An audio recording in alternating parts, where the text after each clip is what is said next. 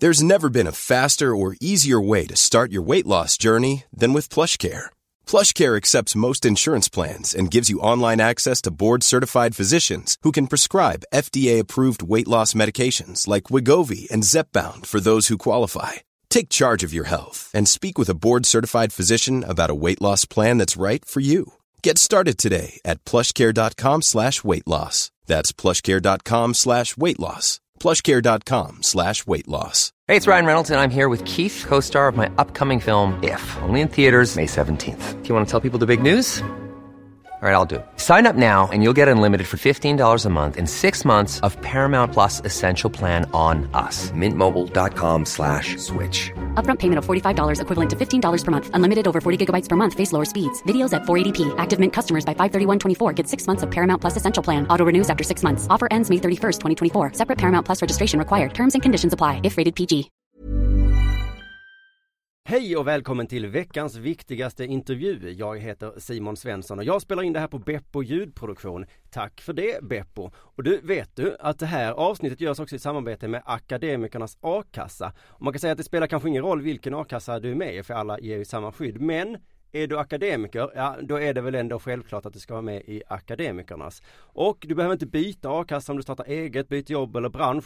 Och det kostar bara 90 kronor i månaden. Det är mindre än en jättedyr lunch. I må det, det är för lite. Och du kanske undrar varför man ska vara med i a-kassan överhuvudtaget. Mm.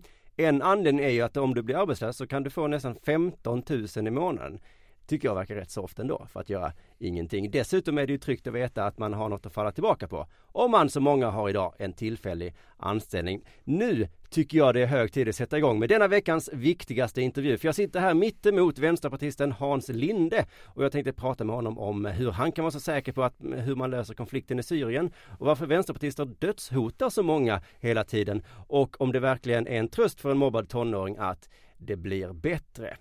Men nu kanske det är så att du inte riktigt vet vem Hans Linde är? Mm, jag förstår, men du, då gör vi bara så här att innan vi börjar så, så, eh, så berättar jag det för dig.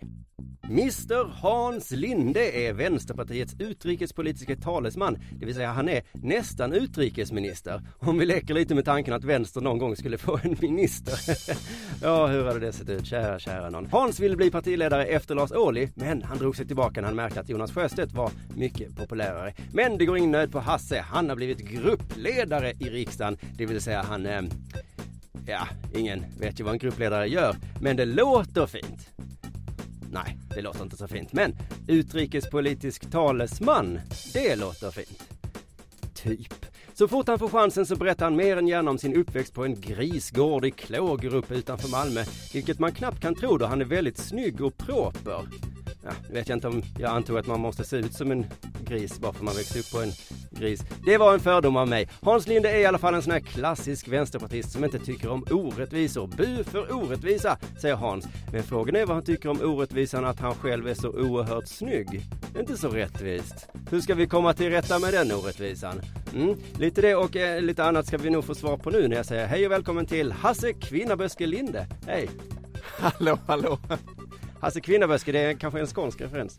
Det är en ganska skånsk eh, referens. Men du vet vem han är va? Jag vet definitivt vem han är och eh, det är inte riktigt en referens som jag heller riktigt uppskattar. Om du som lyssnar inte vet vem Hasse Kvinnaböske är, eh, kolla upp det. För det är en fantastiskt bra låt han har i alla fall. Jag kan i alla fall en. Änglahund. ja, precis. Den sjunger vi tillsammans här i slutet på intervjun, det lovar jag. Om du lyssnar färdigt till hela så kommer jag och Hasse Hasse Kvinnaböske Linde, som man kallas. Du, du är lite sen hit till intervjun. Innan vi börjar måste jag bara fråga, idag var det omröstning i riksdagen och det blev fel. Jajamensan, det stämmer. Vi Regeringen hade... vann på något sätt omröstningen trots att de inte borde kunna ha gjort det. Nej, det stämmer precis. De, de vann en omröstning med en röst som de borde ha förlorat. Jag läste på nätet att det var för att Jonas Sjöstedt och Mikael Damberg inte var där. Alltså så här är det, vi har ett system i riksdagen som kallas kvittning. Det innebär att skulle jag bli dödssjuk så kan jag vara borta från votering och då ser man till att man tar bort en moderat från voteringen också, att han är också borta. Var Jonas Sjöstedt dödssjuk? Nej, han var på ett seminarium och en debatt i Lund som han hade begärt kvittning för och det är inget okay. konstigt. Nej. Eh, men sen hade rutinerna fallerat. Så Jonas gjort allting rätt. Han begärde kvittning för att han skulle vara borta och debattera skolpolitik med Jan Björklund. Men sen Någonstans har det blivit fel. Någonstans. Så det var tvungen att reda Hur ut lite. Hur var stämningen när det kom upp på tavlan? Tappade ni hakan? Vad va, vad har hänt? Ja, man kan väl säga att ungefär halva kammaren, lite färre än halva kammaren, Ja, jublade och applåderade. De Ja. andra frågar sig nog, vad ända in i liksom höstvetet hände Shit, här? För det här händer inte så ofta, eller? Nej, Omröstningar, är de spännande någonsin liksom? Ja det är det ju faktiskt, alltså, vi, eftersom vi har en minoritetsregering som har eh, som inte har majoritet i kammaren så är det ibland spännande. Men jag menar, du som gruppledare bestämmer vad din grupp ska trycka på för knapp. Nej, det gör vi tillsammans, vi är ett demokratiskt Jo parti. precis, men det är inte så att någon i er grupp kan trycka på vara emot resten? Alltså vi är oftast, vi röstar tillsammans för att vi, vi delar ju samma syn. Men Mm. visst har det hänt att folk har brutit mot partilinjen och att det gått igenom förslag Mm. eh, i kammaren. Då, då är det ganska nervkittlande. Men då får den sig en hurring på vägen ut eller? Eh, Du som gruppledare Som gruppledare, jag delar inte ut några, några Nej. hurringar. För du är talesman i utrikespolitik. Mm, det stämmer. Mm, vi måste få bättre titlar tycker jag. Ja, utrikespolitisk talesperson. Talesperson är du ja, Till och precis. Mm. Så tala. Ja, då får du berätta först vad jag ska, jag, jag, kan, jag kan pra- prata på här liksom, fylla vi, kan prata, vi kan prata lite om Syrien då. Mm. För du är säker på att det vore jättedåligt att gå in med militär i Syrien? Eller?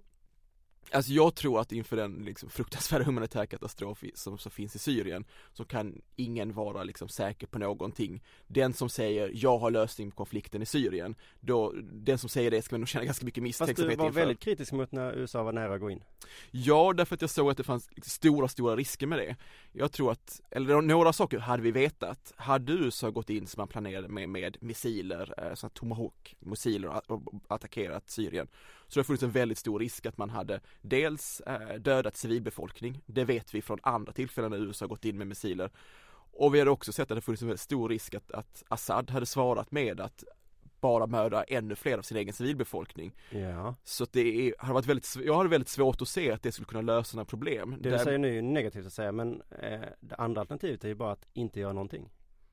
Fast det där är en ganska märklig liksom, bild på utrikespolitik. När jag tittar på liksom, den utrikespolitiska verktygslådan liksom. Ja, Så finns det en- intressant. Vad ja. finns det för verktyg? Ja, där finns det en massa olika verktyg. Internationella insatser är ett av de liksom, verktyg man kan använda sig av. Och det är helt rätt att använda det ibland. Och jag har varit för i riksdagen och in, alltså, stödja svenskt deltagande i en ganska lång rad internationella insatser. Libyen till exempel. Ja, Libyen till exempel, eller utanför Somalias kust eller i Mali. Eh, alla de har jag varit med och, och röstat ja till. Men det måste avgöras från fall till fall. Men det finns också andra verktyg som handlar om liksom politiska påtryckningar, dialog.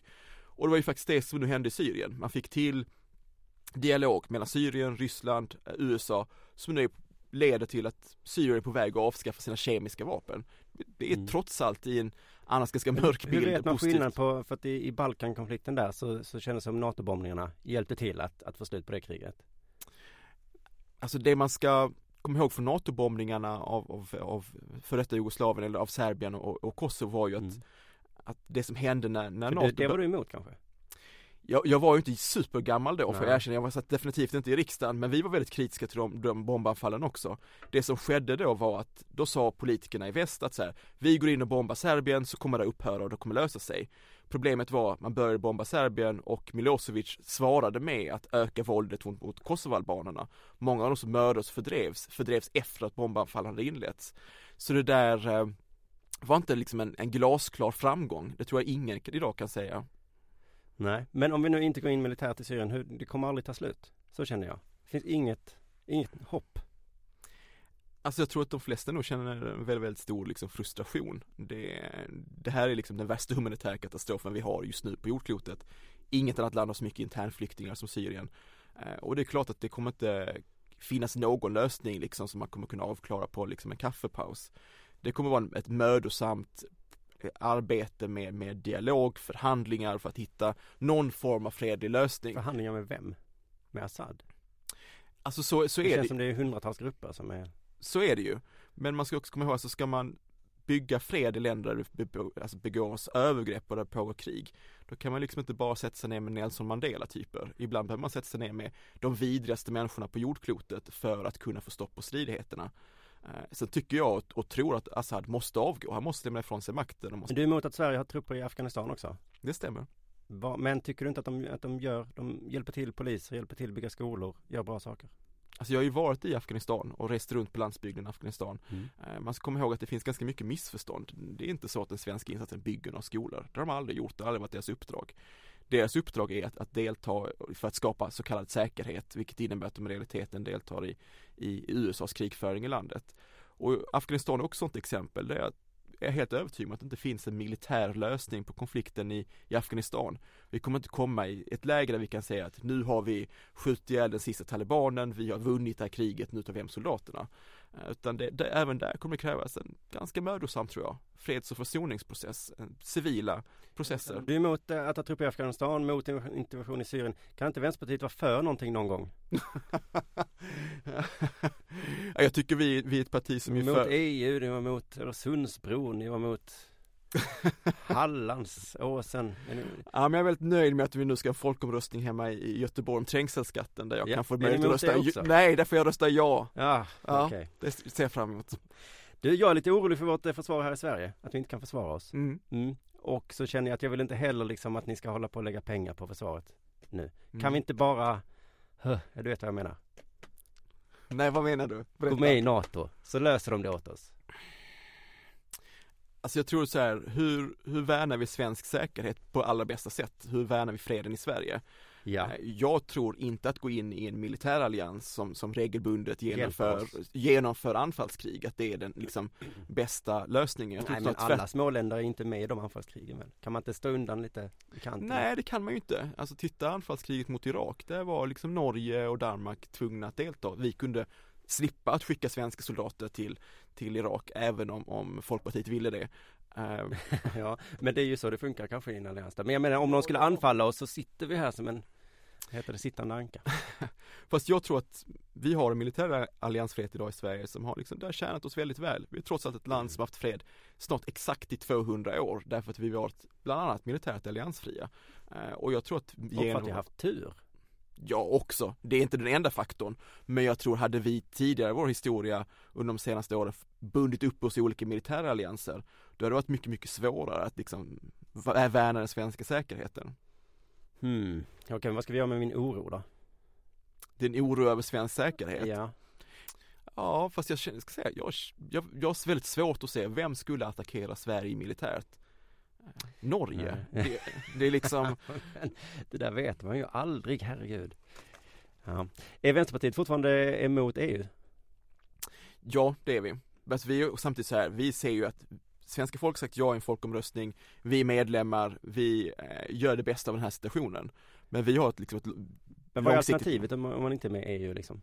Är det inte lite, lite fint att det är en grupp som samarbetar och det Ja, det är väl ungefär 170 länder på jordklotet som inte är med i EU så att det, liksom, det finns ju andra alternativ. Ja men det här med att vi ändå handlar med varandra mest och vi reser till varandra mest. Det finns ju någon logik.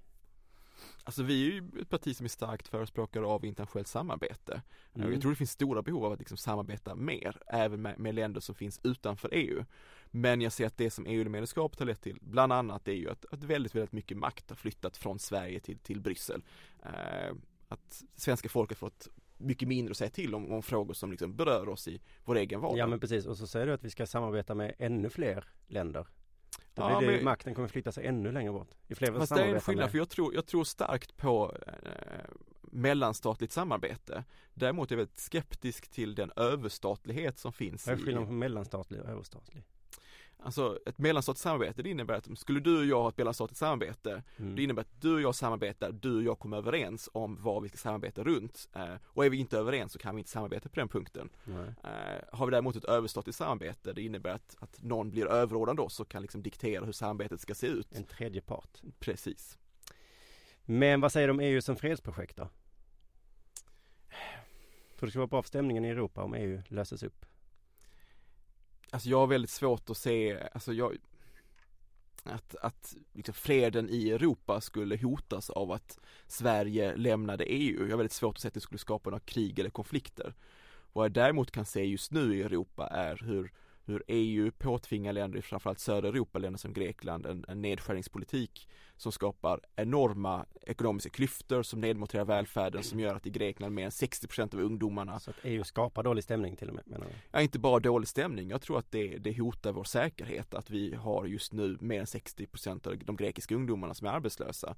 Det, det är ett effektivt sätt att, att undergräva säkerheten i Europa. Jag tycker det här argumentet är ändå väldigt fint. Så här, nu är vi trötta på världskrig, nu bara samarbeta istället så, vi, så det inte blir fler sånt här. Du tror inte alls på det?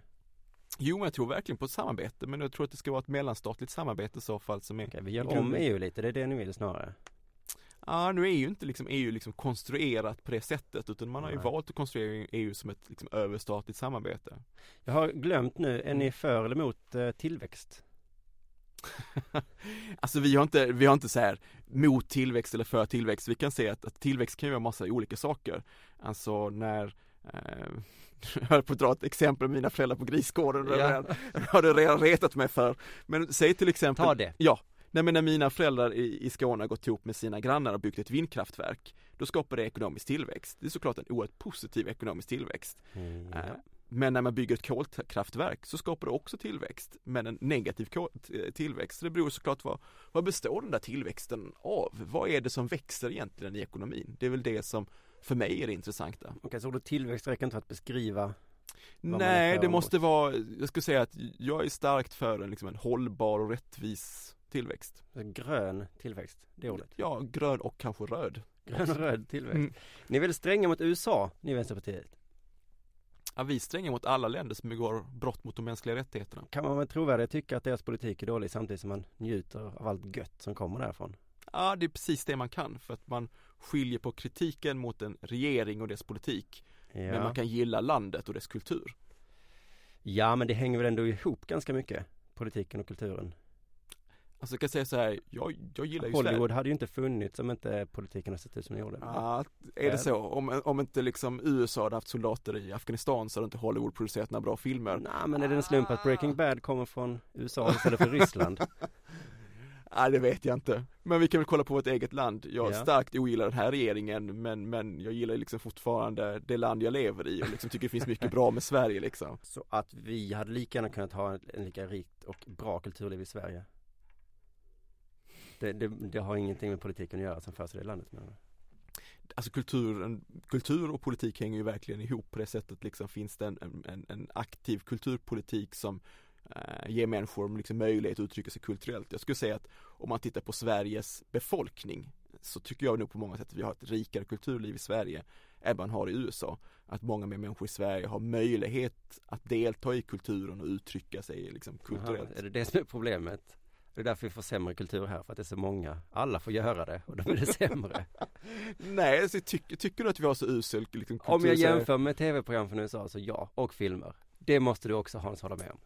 Ja, Jag, jag, jag, jag, är svag på den punkten, jag liksom satt upp i- igår kväll och kollade på True Blood så jag får väl också liksom vika Ja. mig och säga så här, ja det produceras väldigt bra amerikansk tv Men, äh, ja Det Jag kanske var lite större marknad Jonas Sjöstedt älskar Mm. New York till exempel. Mm. Och jag undrar om han hade älskat New York om inte de hade haft sin nolltoleranspolitik där. Betyder det att om man älskar New York är samma sak som att säga att man är för hårdare fängelsestraff? Nej, det är det inte. Eh, alltså jag gillar väldigt mycket min, min hem, nu kommer jag på väg där igen. Jag gillar väldigt mycket Klågerup där jag är uppvuxen, men jag gillar ju liksom inte att 17% i Klågerup röstar på Sverigedemokraterna. Det går ju att skilja på saker och ting. Det går, jag kan säga att jag, Ja men jag menar New York hade varit kanske hemskare att besöka om det hade varit eh, lika mycket eh, brott som det var på, eh, vilket tal det nu var, 80-talet. Mm. Alltså jag vet inte, varje stad har sin, sina styrkor och svagheter och jag vet inte riktigt om liksom den där nolltoleranspolitiken var det som eh, gjorde eh, New York till en fantastisk stad. Det finns också, alltså det finns också, Det finns andra saker såklart men eh, men ja, du är inte Carl Bildt en av den bästa utrikesminister vi någonsin kommer få? som vi någonsin kommer få. Nej jag Mm. tror att jag, jag är optimist, eller rätt sagt jag, jag tror att vi kommer ha, kommer ha många Men han Bättre är i mina ögon helt perfekt. Han känner jättemånga, han har varit i Balkankriget hjälpt till. Han har en internationell fru. Alltså jag tror inte det, det, Ska det vi jämföra det med dig, en grisbonde från Klågerup? Ja, fast kanske någon som är lite mer jordnära än Carl Bildt, jag vet inte, lite mer, har något större ödmjukhet, inte vet jag. Ska, är det det man ska vara som utrikesminister? Ödmjuk. Nej men jag tror att man ska vara eh, viktigt att ha någon slags förankring i Sverige och liksom och också faktiskt i den svenska tradition som finns av att stå upp för internationell rättvisa, för solidaritet, för jämställdhet. Eh, jag tycker på sätt och vis att det jag står upp för ligger mer i linje i, i Sveriges historia och Sveriges utrikespolitiska tradition än vad Carl Bildt gör. Så, har det någon betydelse vilken utrikes, eller vilket parti som har en utrikesminister? Det är klart det gör. Ja, men är det inte ändå EU som bestämmer lite grann när vi är, eh, styrs av överenskommelser och, och vad tycker vi egentligen? Vi tycker inte det ska vara krig. Det är inte så mycket. Alltså den där liksom bilden möter jag ganska ofta att säga, men vi är ett så litet land, vi kan ju inte påverka. Jag tycker det är en extremt liksom, märklig liksom, bild vi har. Mm. Vi tycker ju att jag tror de flesta av oss är övertygade om att enskilda individer kan ha stor liksom, påverkan på historien och mänskligheten. Liksom Martin Luther King, eh, Nelson Mandela Olof Palme Ja men och så vidare. Enskilda individer kan göra avtryck. Samtidigt säger vi så här, nej men länder kan nog inte göra det. Det är klart att ett land kan påverka och förändra, även ett litet land. Och jag tror det finns ganska stort utrymme för Sverige att spela internationell roll. Eh, och det finns liksom ett utrymme också inom EU. Det finns liksom flera exempel de senaste åren hur våra nordiska grannländer har spelat en, en viktig internationell roll eh, som jag kanske hade önskat att Sverige gjort på ett annat sätt.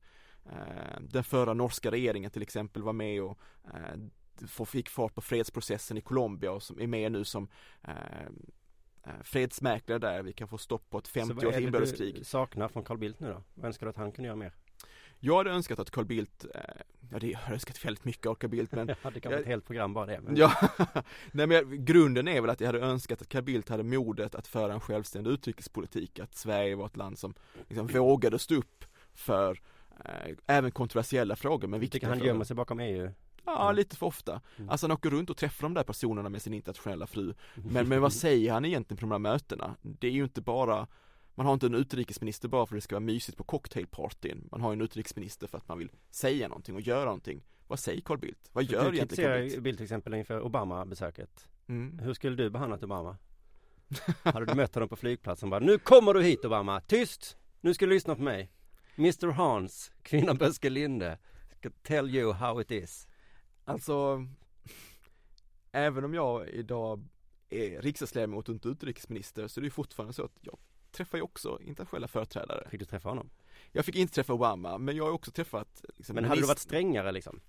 Jag tror jag var tydligare För du hade, måste säkert vara tvungen att dricka en cocktail menar jag Ja, det hade jag kanske kunnat överleva. Det var inte, det är liksom inte ett stort problem. Uh, men jag tror också jag var tydlig på några punkter. Jag var tydlig med att uh, den övervakning som avslöjats från USAs sida att, liksom att vi accepterar inte att ni övervakar svenska medborgare. Vi tycker det är en grundläggande rättighet att svenska medborgare ska kunna vara på nätet utan att de blir övervakade Men tror du inte Carl Bildt sa det då? Nej, det, det, vet vi att han inte gjorde. Han nämnde inte ens det. Han är ju varit tydlig att den skulle inte lyfta den frågan. Ja. Men ja, ja, men det där hör ju Obama hela tiden. Om du hade sagt så hade han sagt, ja jag vet, jag vet, jag är inte så stolt över det heller. Det hände. Förlåt. Eller? Fast det där är också liksom en märklig liksom bild att så här, nu har vi sagt det en gång, det räcker. Det är liksom att säga så här, ja men jag är för jämställdhet, då behöver vi inte prata mer om det. Så fungerar det ju inte. Alltså politik handlar ju om att, att framföra budskap, att avgöra vad ska stå på dagordningen, att liksom nöta in frågor. Okej, okej. Ja, det här eh, förvånar mig alltid när jag träffar politiker att ni är så eh, konsistenta. Ni, ni, ni ger aldrig upp. Jag hade gett upp dag två. Som Hans, eller heter han? Anton Abele. Han gav ju upp du får väl bjuda in honom och prata om det. Ja. Men jag kan säga så här, nej jag ger inte upp det för att, alltså dels känner jag att, att det finns många viktiga frågor som behöver drivas, många saker som behöver sägas i riksdagen. Men jag ger inte heller upp det för att jag känner att jag har ett, ett faktiskt ganska stort politiskt inflytande. Du känner att du har lite makt? Jag känner definitivt att jag har makt. Mycket mer ja. makt än jag trodde jag skulle ha när, när jag kandiderade till riksdagen. Mm, jag frågade Mikael Damberg samma sak, han sa nej. Att han inte tyckte att han hade någon. Nej, trist för honom. du är förutom utrikespolitisk eh, bla bla bla person mm. också ansvarig för Vänsterpartiets HBT-frågor. Yes. Vad är det för frågor? Ja, det handlar egentligen om alla de exempel på att, att människor idag liksom diskrimineras eller får sina liv inskränkta på grund av deras sexuella läggning eller deras könsidentitet. Mm. Mm. Men finns det någon särskild liksom var börjar man i det arbetet? alltså att folk diskrimineras, det, ja, det, usch, ja. det är svårt att göra någonting åt. Eller? Alltså dels har vi fortfarande Förändra strukturer i samhället, är det det du gör? Ja, både och måste jag säga. Alltså det handlar ju både om ett, liksom ett arbete med att förändra attityder och normer i samhället. Eh, jag liksom, ja, åker liksom runt och deltar på pridefestivaler och liksom möter människor och pratar om liksom de här frågorna för att förändra och skapa opinion. Men jag ser också i riksdagen att vi har fortfarande många beslut som behöver fattas, att vi faktiskt i Sverige fortfarande har lagstiftning och regelverk som, som, som missgynnar HBT-personer. Vadå för? Ja men det finns i familjelagstiftningen finns det fortfarande flera exempel på lagstiftning som missgynnar eh, samkönade par till exempel och eh, familjer som inte är traditionella kärnfamiljer. Vi har fortfarande i Sverige så att, att HBT-personer som kommer till flykting, som flyktingar till Sverige i väldigt stor utsträckning avvisas, även tillbaka till länder där de riskerar liksom dödsstraff eller eh, förföljelse på grund av sin sexuella läggning eller sin könsidentitet. Skiljer sig svenska politiska partier i HBT-frågor? Eller är det bara att ni driver dem olika mycket? Nej, vi skiljer oss ganska mycket måste jag säga. Alltså, eh, det finns man kan väl säga liksom tre kategorier av partier när det gäller HBT-frågor. Mm. Det finns de som är hårdnackat emot och försöker bromsa varje reform. Där har vi Kristdemokraterna och Sverigedemokraterna som ju faktiskt har sagt nej till varenda framsteg vi har gjort i modern tid. Alltså från partnerskapslagstiftningen 1994 till att vi avskaffade tvångssteriliseringar av transsexuella alldeles nyligen. Sen har vi liksom några partier i, i liksom mitten som eh, velar och tar ganska lång tid på sig men efter mycket opinionsarbete liksom brukar hamna rätt. Men sen har vi några liksom partier och några krafter och Vänsterpartiet definitivt ett av dem som väldigt ofta går före de som liksom lägger förslagen först. Det var någon diskussion om Pride-festivalen här var det förra året om att det tagits över av vänstern och vänsteråsikter. Vad tyckte du om den debatten? Tycker den är ganska, alltså ganska konstig. Alltså jag deltar på både Stockholm Pride och andra Pride-festivaler de senaste åren. Alltså där finns ju verkligen ett, ett brett politiskt spektra. Alltså Men det var någon festival någonstans som inte vill ha folk med annan politiska åsikter, var det inte så? Ja, jag tror det var Uppsala, ja. eh, Pride som beslutade sig ha liksom ett snävare fokus. Jag tyckte det var dåligt liksom. Jag tror att en av skälen till att vi ändå nått ganska mycket framgång i Sverige beror på att vi kunnat bygga breda allianser. Att faktiskt så här, vänsterpartister och liksom bra folkpartister kunnat jobba ihop för att införa samkönade äktenskap eller kunna ge lesbiska par rätten till insemination. Eh, så jag tror att vi, har, vi, vi är starkare om vi kan jobba tillsammans. Vänsterpartiet, ibland får jag känslan av att det är lilla Sverigedemokraterna. och alltså jag menar att ni får också säga till lokala politiker på skarpen sådär som betett sig. Det kommer lite dödshot då och då. Så får ni ta dem i örat. Varför är det på det sättet? Ja, vi har haft några fall av eh, där lokala företrädare verkligen har passerat gränsen. Det finns liksom inga ursäkter för det. Jag blir extremt provocerad och upprörd över det där också. Per T. Olsson i Sydsvenskan skrev för några veckor sedan så här. Vänsterpartiet är i själva verket ett av Västeuropas minst reformerade kommunistpartier och fortfarande en tummelplats för murkramare och nackskottsnostalgiker. Vad säger du om den beskrivningen av ditt parti? Ja, det säger nog egentligen mer om liksom Per. Olssons hederlighet. Det, det är ju uppenbarligen en man som ju faktiskt inte vet Men någonting han antyder alltså. lite, eller anspelar på det här som du pratar om nu, att det finns ändå sådana rörelser? Eller? Nej, jag ser inte den, den typen av rörelser. Vi har haft liksom enskilda individer som har sagt och gjort saker som är fullständigt oacceptabla. Men, men man kan inte dra de växlarna och dra det liksom för hela partiet. Okej, okay, så Per eh, Tholsson har fel? Det han har definitivt fel. jag, jag vet faktiskt inte senast han hade nått rätt. Det var det här programmets bästa fråga. Du, eh, måste fråga dig om friskolor och så också. Ni vill inte ha friskolor?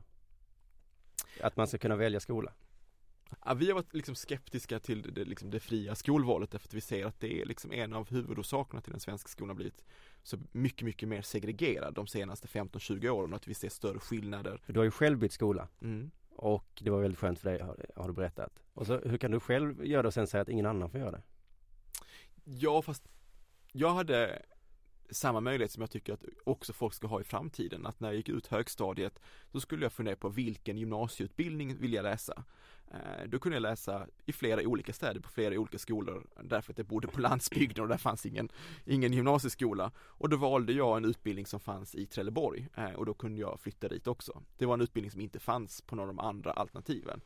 Eh, och det tycker jag inte jag är något Men i liksom- praktiken skulle man kunna tänka sig ett läge där man har det väldigt jobbigt på skolan oavsett anledning, mm. man passar inte in. Mm. Då hade en sån här möjlighet att kunna byta skola eller välja en annan Ja det är självklart bra att det ska finnas den liksom möjligheten eh, Att liksom har man liksom Vad sägs om en HBT-skola?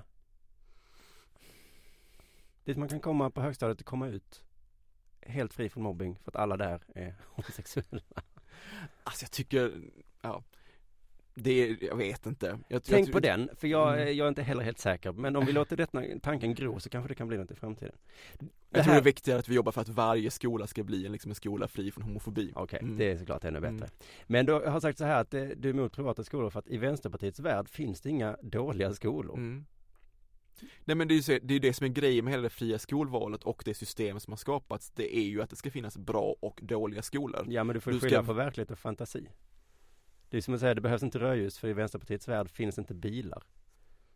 Nej, det är faktiskt något helt annat. Det, alltså att säga att vi ska garantera en bra kvalitet i alla svenska skolor Det tycker jag är verkligen någonting som egentligen alla politiker borde kunna säga. Vi garanterar att, att den skola som ligger närmst det plats där du bor, det är också den, den bästa möjliga skolan. Eh, det finns ingen anledning för dig att välja en annan skola för att du kommer få de bästa förutsättningarna, de bästa möjligheterna, den som ligger närmast Ja, men om jag säger det här så här, alla är inte likadana och en del skolor passar en del kanske och så.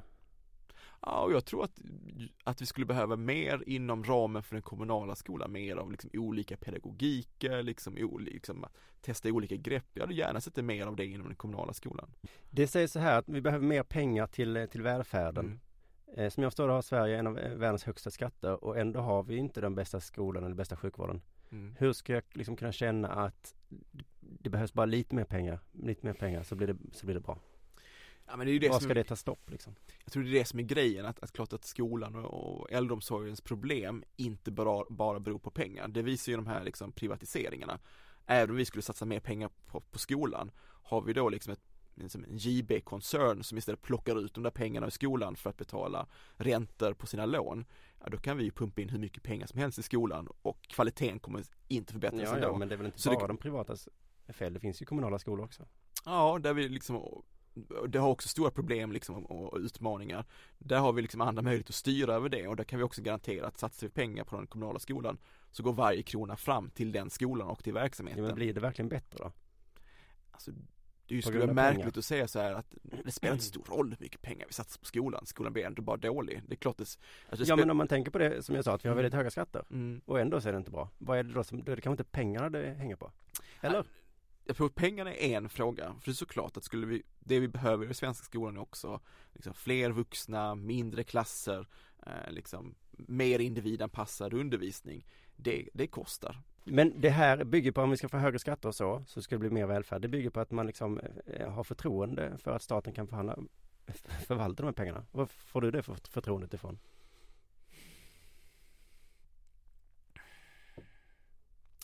Alltså alla, alla undersökningar pekar på att vi, vi är ett land med, ganska, liksom, med, med extremt låg liksom, grad av, av korruption jämfört med andra, många andra länder. Det finns såklart undantag, eh, det vet inte minst jag som bor i Göteborg, eh, där vi har haft liksom, flera korruptionsskandaler, de ska man liksom inte underskatta.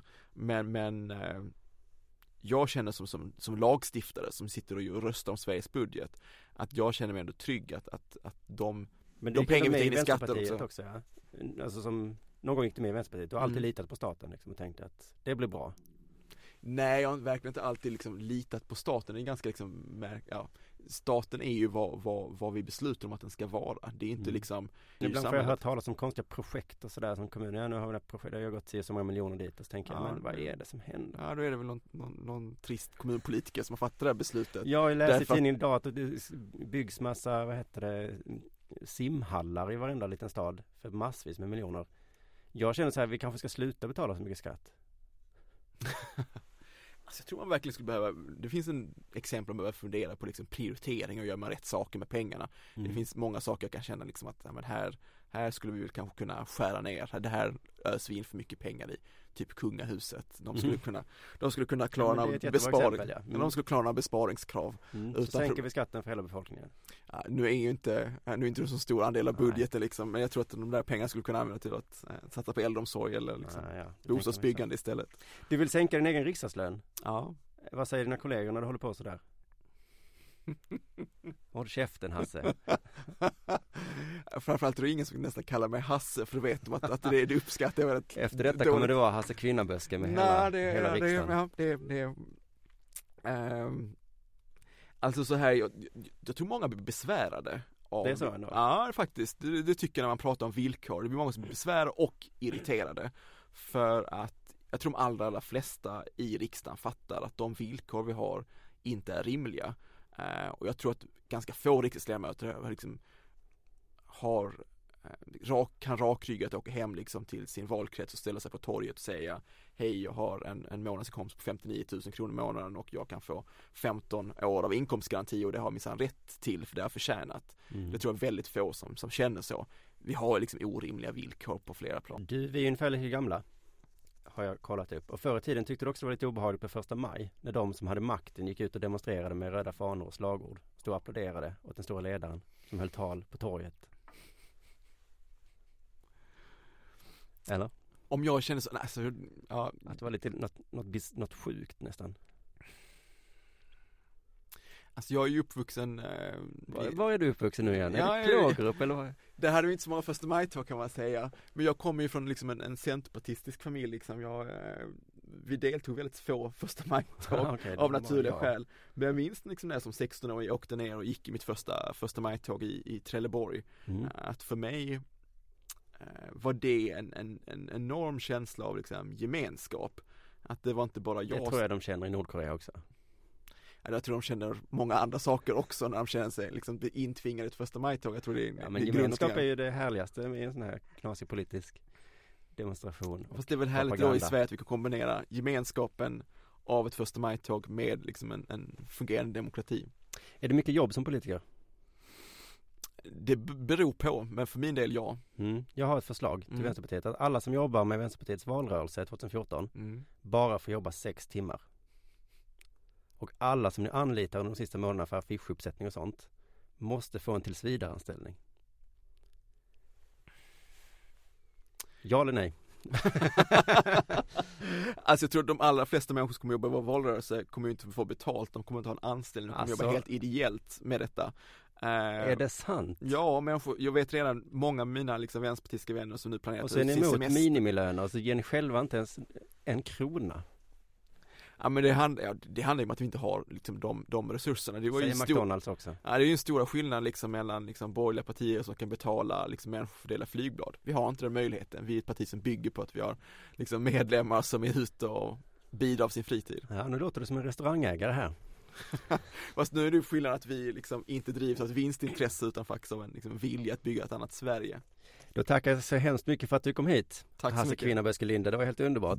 Eh, och tack också till min producent Emmy Rasper som hjälpte till med allting här idag. Och vill du veta någonting eh, mer om den här podden så gå in på vår hemsida vet jag, www.veckansviktigaste.intervju.se. Du kan också följa mig och Emmy på Twitter, vi heter snabela eller ät och sen så våra namn därefter. Kan du inte missa. Och sen glömmer du inte bort att jag och Emma Knyckare är på ståuppturné just nu. Du, det får du liksom inte missa. Kolla turnéplan och köp biljetter på ticknet.se eller min hemsida. Jag som heter Simon Svensson säger tack och adjö. Vi ses och hörs eh, nästa år. Komiskt att jag kallar mig för, för kvinnaböske. För ja. Min, eh, vi har haft långa diskussioner om det här. Jag är, jag är nyförlovad och har diskuterat så här, vem, vilket efternamn ska vi ta? Ja. Eh, och min sambo heter Andersson efternamn. Och jag var så här bara, det kommer aldrig, aldrig på tal. Jag kommer aldrig kunna heta Hans Andersson. För då kommer jag höra jämt kinnaböske. Uh, Hi, I'm Daniel, founder of Pretty Litter. Cats and cat owners deserve better than any old fashioned litter. That's why I teamed up with scientists and veterinarians to create Pretty Litter. Its innovative crystal formula has superior odor control and weighs up to 80% less than clay litter. Pretty Litter even monitors health by changing colors to help detect early signs of potential illness. It's the world's smartest kitty litter. Go to prettylitter.com and use code ACAST for 20% off your first order and a free cat toy. Terms and conditions apply. See site for details. Imagine the softest sheets you've ever felt. Now imagine them getting even softer over time. That's what you'll feel with Bowl and Branch's organic cotton sheets. In a recent customer survey, 96% replied that Bowl and Branch sheets get softer with every wash. Start getting your best night's sleep in these sheets that get softer and softer for years to come. Try their sheets with a 30-night guarantee. Plus, get 15% off your first order at bowlandbranch.com. Code BUTTERY. Exclusions apply. See site for details.